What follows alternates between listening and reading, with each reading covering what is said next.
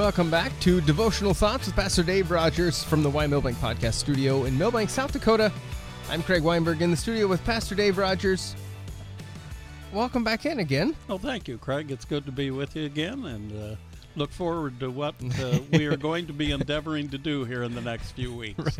Last week, uh, as we wrapped up February, uh, you kind of led into the uh, the the next deep dive that we're going to take, as long as it takes, going through the book of James. Correct. And uh, we've just kind of taken it, and uh, we're going to do a little bit of an um, expository devotional, if we can uh, use that uh, phrase, to walk through this particular letter to the early church.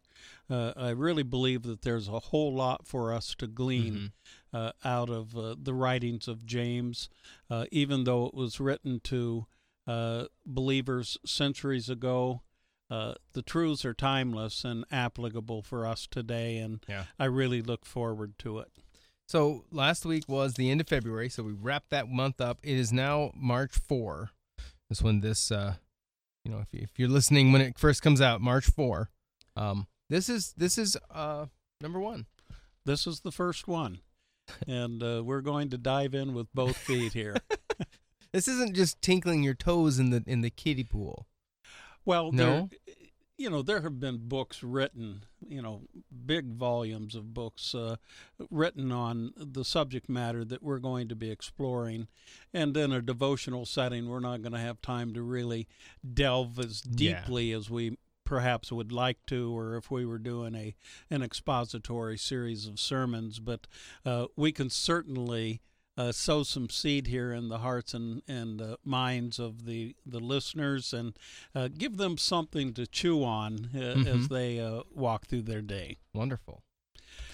As we uh, look at it, we have outlined just basically the major headings of the scripture, mm-hmm. taking the paragraph breakdowns and have assigned them each a title and and we're going to look at them. Uh, this first week, uh, we're going to be dealing with uh, faith and trials.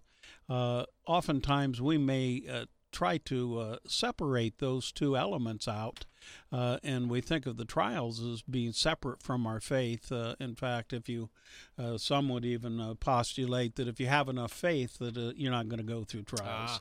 Ah. Uh, I would respectfully disagree with them because I believe that if you have faith, you're going to have hmm. trials. Mm. It's inevitable. Mm-hmm. And so James brings this out to us here, and right at the get go of the letter. And as I was thinking of that, uh, I thought there was a reason for that. And we have to reflect back on the historical context of, of this particular epistle. James was writing to the early church, and uh, the contextual setting of, of what had happened or what had uh, preceded uh, his writing this book is found in uh, the book of Acts, hmm. the Acts of the Apostles.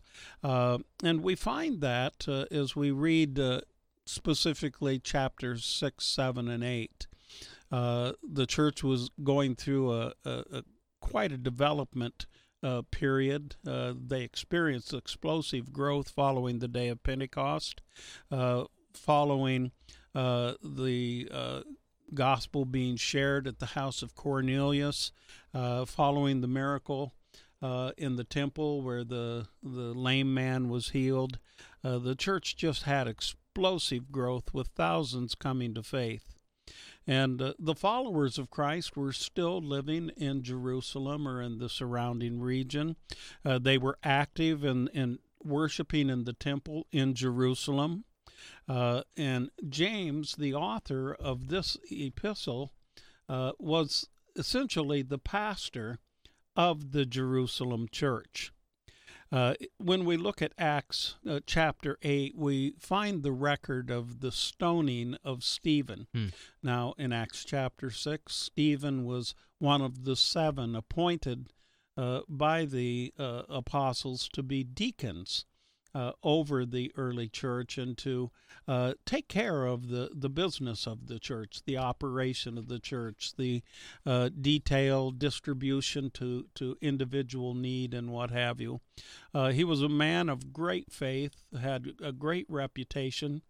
He was full of the Holy Spirit, and uh, he he got himself sideways, if you please, uh, with some of the uh, uh, synagogue leaders, uh, specifically at the uh, um, synagogue of the uh, the Gentiles, mm-hmm. and as he uh, began, or the proselytes, I should say, as he began to share Christ there, uh, they were just enraged with his his declaration of Christ and uh, ultimately stoned him. Uh, following the stoning of Stephen, there arose a, a, quite a persecution of the church. We're familiar with uh, Saul of Tarsus uh, taking a letter from the leaders of the the temple, and, and he was on his way to Damascus to persecute those who were uh, followers of the teachings of Christ. He, uh, he, was doing the bidding of the church. He was doing the bidding of, of the church, yes. The, the, the established uh, church yeah, at the time. of the temple, mm-hmm. and uh, the Jewish leaders uh, to arrest those uh, who were radicals, radicals uh, following Christ, uh, and so uh, as a result of this persecution that mm-hmm. rose up, uh, the the early church uh, was dispersed or, or scattered, so to speak. There were still an element of believers in, mm-hmm. in Jerusalem that that continued to dwell there, stay there, and, and historically have always been there. Uh, but nevertheless, uh, many of the believers following the persecution uh, fled to the surrounding regions and nations.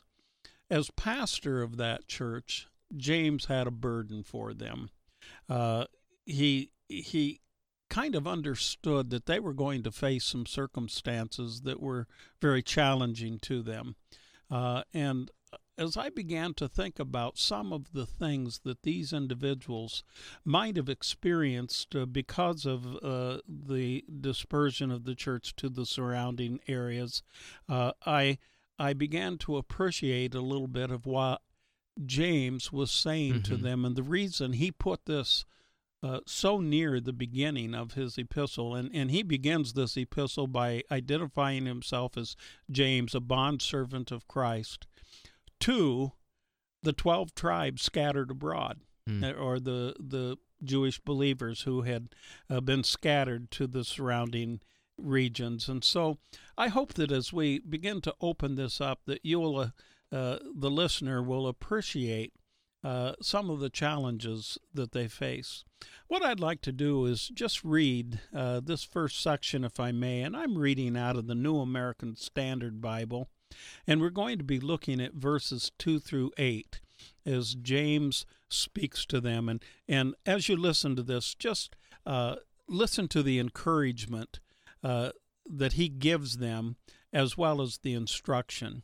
He says, Consider it all joy, my brethren, when you encounter various trials, knowing that the testing of your faith produces endurance and let endurance have its perfect result, so that you may be perfect and complete, lacking in nothing. But if any of you lacks wisdom, let him ask of God, who gives to all generously and without reproach, and it will be given to him. But he must ask in faith, without any doubting. For the one who doubts is like a surf of the sea, driven and tossed by the wind. For the man, or that man, ought not to expect that he will receive anything from the Lord, being a double minded man, unstable in all of his ways. Now, with the backdrop of the church having been scattered to the surrounding region, mm-hmm. the surrounding nations, I would just like uh, the listener to uh, imagine with me uh, what circumstances these people may have experienced. Imagine with me, if you can, what it was like for the early believer to try and integrate into a different society. Put yourself in their place. What would it be like for you Mm. to go to a different country and try to learn their culture? Uh, imagine what it would be like to learn not only a, a new culture, uh, integrating into a new society, but also to learn their customs as well. Uh, perhaps having to learn a new language or a, a new dialect. Uh, can you fathom what it would have been like practicing a faith or having a belief system, which the early believers did, which may have stood in radical opposition to the religious practices of the communities where they settled? Uh, they may not have been the most popular people uh, to come to town, so to speak. And so, in my mind, the early believers faced many challenges and hardships. Apparently, James also understood this, and, and as I said, he begins this letter with words of encouragement and a call to faith. Now, in order for us to really wrap our our our heads around this, what I hear him doing is he calls them to faith uh, and to rejoice in the hardship or in the, the circumstances they find themselves in. He is inviting them to gain perspective. Hmm. And and perspective is everything. uh, you know, uh, we've all found ourselves in circumstances in life where perhaps we didn't have the best perspective, and uh, we've come to a wrong conclusion because our sp- perspective was was just a, a little bit off kilter. Mm-hmm. Uh, and so he's encouraging them uh, to to gain perspective in the trials and the challenges that they are encountering in life. I am absolutely astounded by the first thing he says to them after he identifies himself and the audience to the letter. He says to them, Consider it all joy when you encounter various trials. Okay, right out of the gate, he's saying to them, Listen, I know you're having trials, and it's a good thing. You know, let's just let's Right. just be uh, joyful Yeah. about the fact that we are experiencing these trials. Uh, uh, another translation says, "Consider it great joy Mm. uh, when when you are experiencing these trials." Now, the fact is, we usually don't associate joy with hardship or trials. you know, I I just have a difficult time in in my natural understanding Mhm. looking back over the course of my life and knowing some of the hardships and trials that that I've experienced of uh, seeing them as occasions of joy. Mm.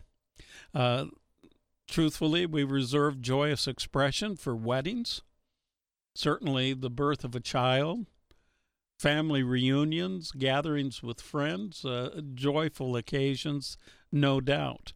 But James is establishing perspective for them, and he's challenging them in the face of their trials and in their face in the face of the opposition they may be experiencing to have a big picture view rather than allowing for a myopic or short sighted view of the various Hmm. trials of life. And if we can gain perspective, I believe that we today can still, like they were encouraged, find joy in the struggles that we face on a daily basis. Now, he clarifies something to them uh, when he says, You're going through some various trials. He says, What is being tested here? Let's just take an inventory of Mhm. of what's being tested. Uh, uh, is uh, are you being tested because uh, you're not like anybody else, or are you being tested for this reason or that? He says, no, you're being tested because of your faith. Your Mhm. your faith itself is what is being tested, and he calls them to uh, to take note of that. We today, of course, need to take note as well. I would challenge the listener today to do a quick assessment of uh, the recent trials they've gone through. What is Mm. being tested when you when you get That's a scary. it, it is scary, but but when you uh, find that uh, you're in a a fragile relationship Mm-hmm. And uh, the relationship you thought was rock solid is all of a sudden uh, seemingly very very fragile, Yeah. what is being tested? Your faith is being tested. Uh, when you go to the doctor's office and he comes out and he says, uh, you know, I'm sorry to have to say this, uh, but we are facing some some medical challenges here. Uh, what is being tested? Yeah. Your faith is being tested. Oftentimes, we are uh, looking only at the immediate situation and short cycling it is what I call it, uh, and and we want an immediate response or remedy to the situation, but truth be known, in the long run, it Mhm. is our faith that is being tested. Yeah. Uh, in fact, uh, let's let's even take it down to this is almost to the point of absurdity, but uh, uh, I think it may resonate with some out there. Uh, when you get behind the steering wheel of your car and uh, you're facing a time restraint. And the people in front of you don't seem to understand that the skinny pedal on the right will make their vehicle go faster. Uh, you you may uh, think that you know this is just a, a, an inconvenience to you, or at best your your your patience is being tested. But truthfully, it is our faith Hmm. that is being tested. If we believe that God controls or holds our life in his hand, as Jesus said in the Gospel of John, chapter 10, if we believe that our steps are ordered by the Lord and it seems as though uh, things are happening, barriers are arising that prevent us from progressing along the path that we thought was the path of, of choice, uh, then ultimately our faith is what is being tested because we are wondering, God, are you really in control, even Right. with our time and our time constraints. And so, as we look at ourselves and we understand that our hardships and trials are really a test of our faith, we need to also understand that, like the early believers, we are being called to maintain a big picture perspective of life. Hmm. James, in calling the early believers to uh, get this big picture perspective, also reminded them that they are going through a process. We are uh, a very impatient people, Craig. uh, we don't like processes, we want results. Mhm. Uh, you know, uh, I I can confess that oftentimes I'll pick up a book and I'll start reading a book, and if it doesn't capture my attention, uh, if I'm reading a story of some type, I have been known to flip to the last chapter, and And see if it gets better. Well, no, I just want to know Just the be done with outcome, and. I'm done with it. You know, I don't want to go through the process. I want results. I want to know the ending. Okay, this totally fits into the conversation we had right before we went on the air today Yes. about hunting shows yes. and the you know the the result of the hunt. That's what we're after.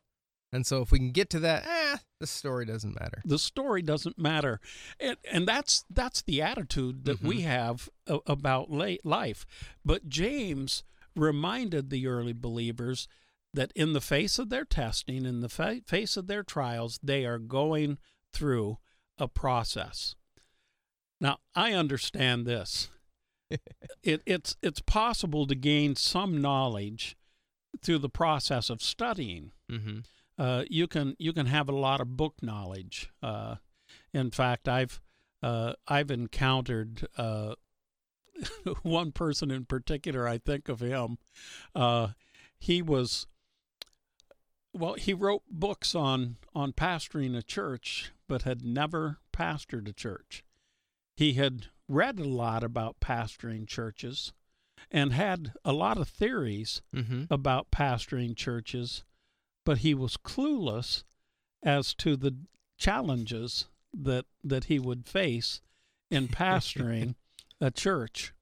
Uh, until the time came when he felt led to go out and and do a church plant. And so he went out and he lasted six months in the church plant. And I, I happened to run into him and said, How's it going? And he says, Oh, I gave it up. And, and I Huh. said, Well, why? He says, Because it was nothing like what I had read in the book. He, he had a lot of head knowledge, Mhm. But he had absolutely no practical experience Hmm. from going through the process. And so uh, it's possible to gain knowledge through study. And there are some things in life uh, that, that it's beneficial to have that knowledge uh, about. However, there are some things in life that we are only going to know by going through the process Mhm. of doing it.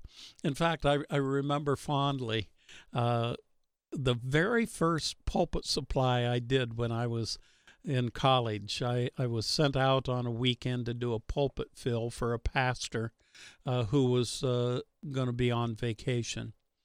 And uh, I was hosted by a, a, a gentleman. Uh, he was uh, one of the elders of the church, and he had a very large family.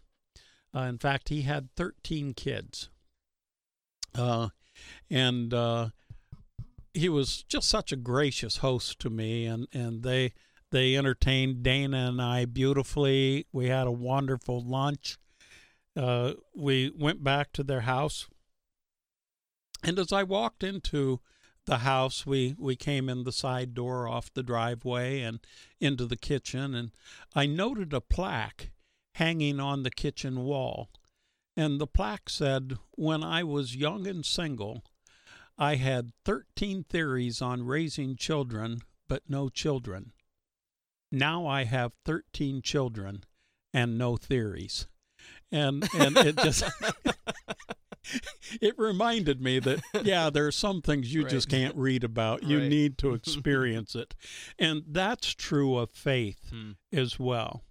Unfortunately, in our instant gratification society, we often feel the inconvenience or the uncomfortableness of our situation, and we look to shortcut it or short cycle it in order to get out of our trials. Now, that may seem to be the best option.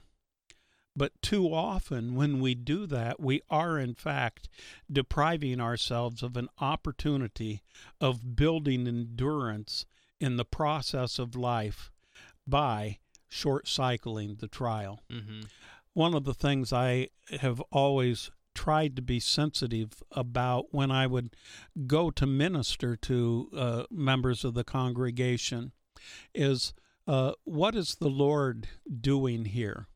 You know, is is this a situation where uh, the Lord is is leading them through a season of adversity or opposition, or allowing that to come into their life, so that they gain the endurance or the experience, or is this simply a situation where they they need the Lord's divine intervention to to move them out of that? Uh, we need to, to be sensitive of that. Now, one thing that is necessary for us as we navigate the trials of life is wisdom. Hmm. Um, I'm reminded of uh, a gentleman I had in my, my first congregation. Uh, we were going through a season that it was much different than what we're going through now with COVID, but uh, we had a very active flu season that year. And uh, during a, a morning worship service, I uh, would always receive uh, prayer requests from the congregation, and then I would lead the congregation in prayer and pray for whatever needs were presented. And uh, on this particular Sunday, I asked uh, if there was anyone who who had a request, uh, something that we as a body of believers could agree with them on in Mhm. prayer. And uh, it just seemed like one person after another uh, asked for prayer because they were struggling. The flu was, uh, you know, devastating their home. They had missed work. Uh, uh kids had missed school, and and it was just one of those uh, seasons of life. And this gentleman in the congregation, uh, he he was I, I loved him dearly, but he had no filter. uh, and uh, I would even go to uh, so far as to say he lacked wisdom and grace. And in the midst of receiving the prayer request from the congregation, and after having three or four uh, individuals ask for prayer uh, because of sickness in the home, he raised his hand and I called on him, and he says, I think that we need to ask God to give us wisdom to wear our coats when we go outside and to avoid places where we're going to get sick. and you know, in other words, he he basically called everybody else in the congregation imbeciles and and said, "Let's pray that they get some wisdom here." well, sometimes we have to go through the yeah. experiences of life in order for the process to be worked for us and, and for our benefits.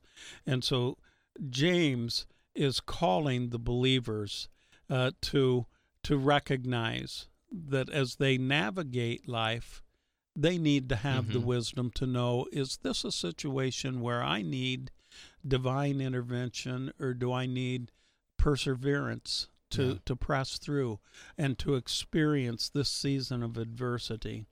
And so uh, James called them uh, to ask for wisdom in life. Mm. It's essential that we discern when we're going through a trial which trial is working for our benefit and when it's a situation to be avoided. And I understand this can be challenging and it can lead us uh, to uh, to a, a, conflict. Do I do I say, Lord, give me the grace to carry on, or mm-hmm. do I mm-hmm. say, Oh Jesus, deliver me out of this like you did uh, Daniel out of the lion's den and Shadrach, Meshach, and Abednego out of the fiery furnace. Uh, we need to ask God for wisdom. Now, I want you to note, listener, if you would please, we're to ask God in faith for wisdom.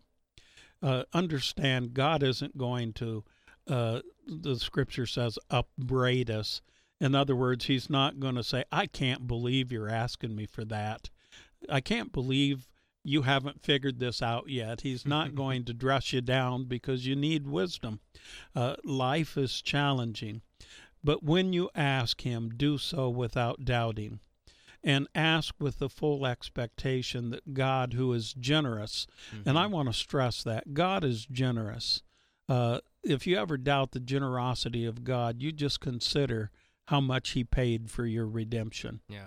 And uh, he, he is generous uh, beyond your understanding of generosity. Uh, but God, who is generous, will give wisdom as is needed. And so, in the picture that that James is painting here for the believer in the big picture view, he's encouraged them encouraging them to recognize that the cause for great joy is the perfection or the completeness of their faith, which is the result of the trial. Now, as we read that, it, it may seem a little bit harsh you know and, and it's it, you may even think well james that's easy for you to say you're sitting in jerusalem and you're you're not experiencing what the believers are experiencing in an idolatrous community like ephesus or uh, in mm-hmm. athens uh, where they've got over 30000 uh, altars to the various deities uh, you know uh, it's easy for you to say that where you are. But this, in fact, is a theme that we find echoed in the scripture. In fact, if we go past the book of James to First Peter, we find uh, the apostle Peter echoing the same theme to the uh, the believers that he's writing to uh, in in his first epistle to them and I, I just want to share verses 3 through 9 as we as we close out uh, today's devotional. He says to them, Blessed be the God and Father of our Lord Jesus Christ, who, according to his great mercy, has caused us to be born again to a living hope through the resurrection of Jesus Christ from the dead, to obtain an inheritance which is imperishable and undefiled and will not fade away, reserved in heaven for you, who are protected by the power of God through faith for a salvation ready to be revealed in the last time. In this you greatly rejoice, even though now for a little while, if necessary, you have been distressed by various trials so that the proof of, proof of your faith, being more precious than gold, which is perishable, even though tested by fi- fire, may be found to result in praise and glory and honor at the revelation of Jesus Christ. And though you have not seen him, you love him. And though you do not see him now, but believe in him, you greatly rejoice with joy inexpressible and full of glory, obtaining the outcome of your faith, the salvation mm. of your souls. And so our trials are truly mm-hmm. an occasion for joy if we understand the big picture. That's fantastic. Excellent. Let's not forget that we ask in faith without doubting, with the full expectation that God is who is generous will give the wisdom needed. That's for sure. That's huge. That is so important. Pastor Dave, thank you for this uh, this beginning stage of this. This is the first the first bite into James. This is devotional thoughts with Pastor Dave Rogers. Come back next week. Uh, don't miss it it's going to get even deeper, far, farther into the chapter. Uh, tell all your friends about this, share it around, and continue to dig into God's Word. Have a great day. Thank you for listening.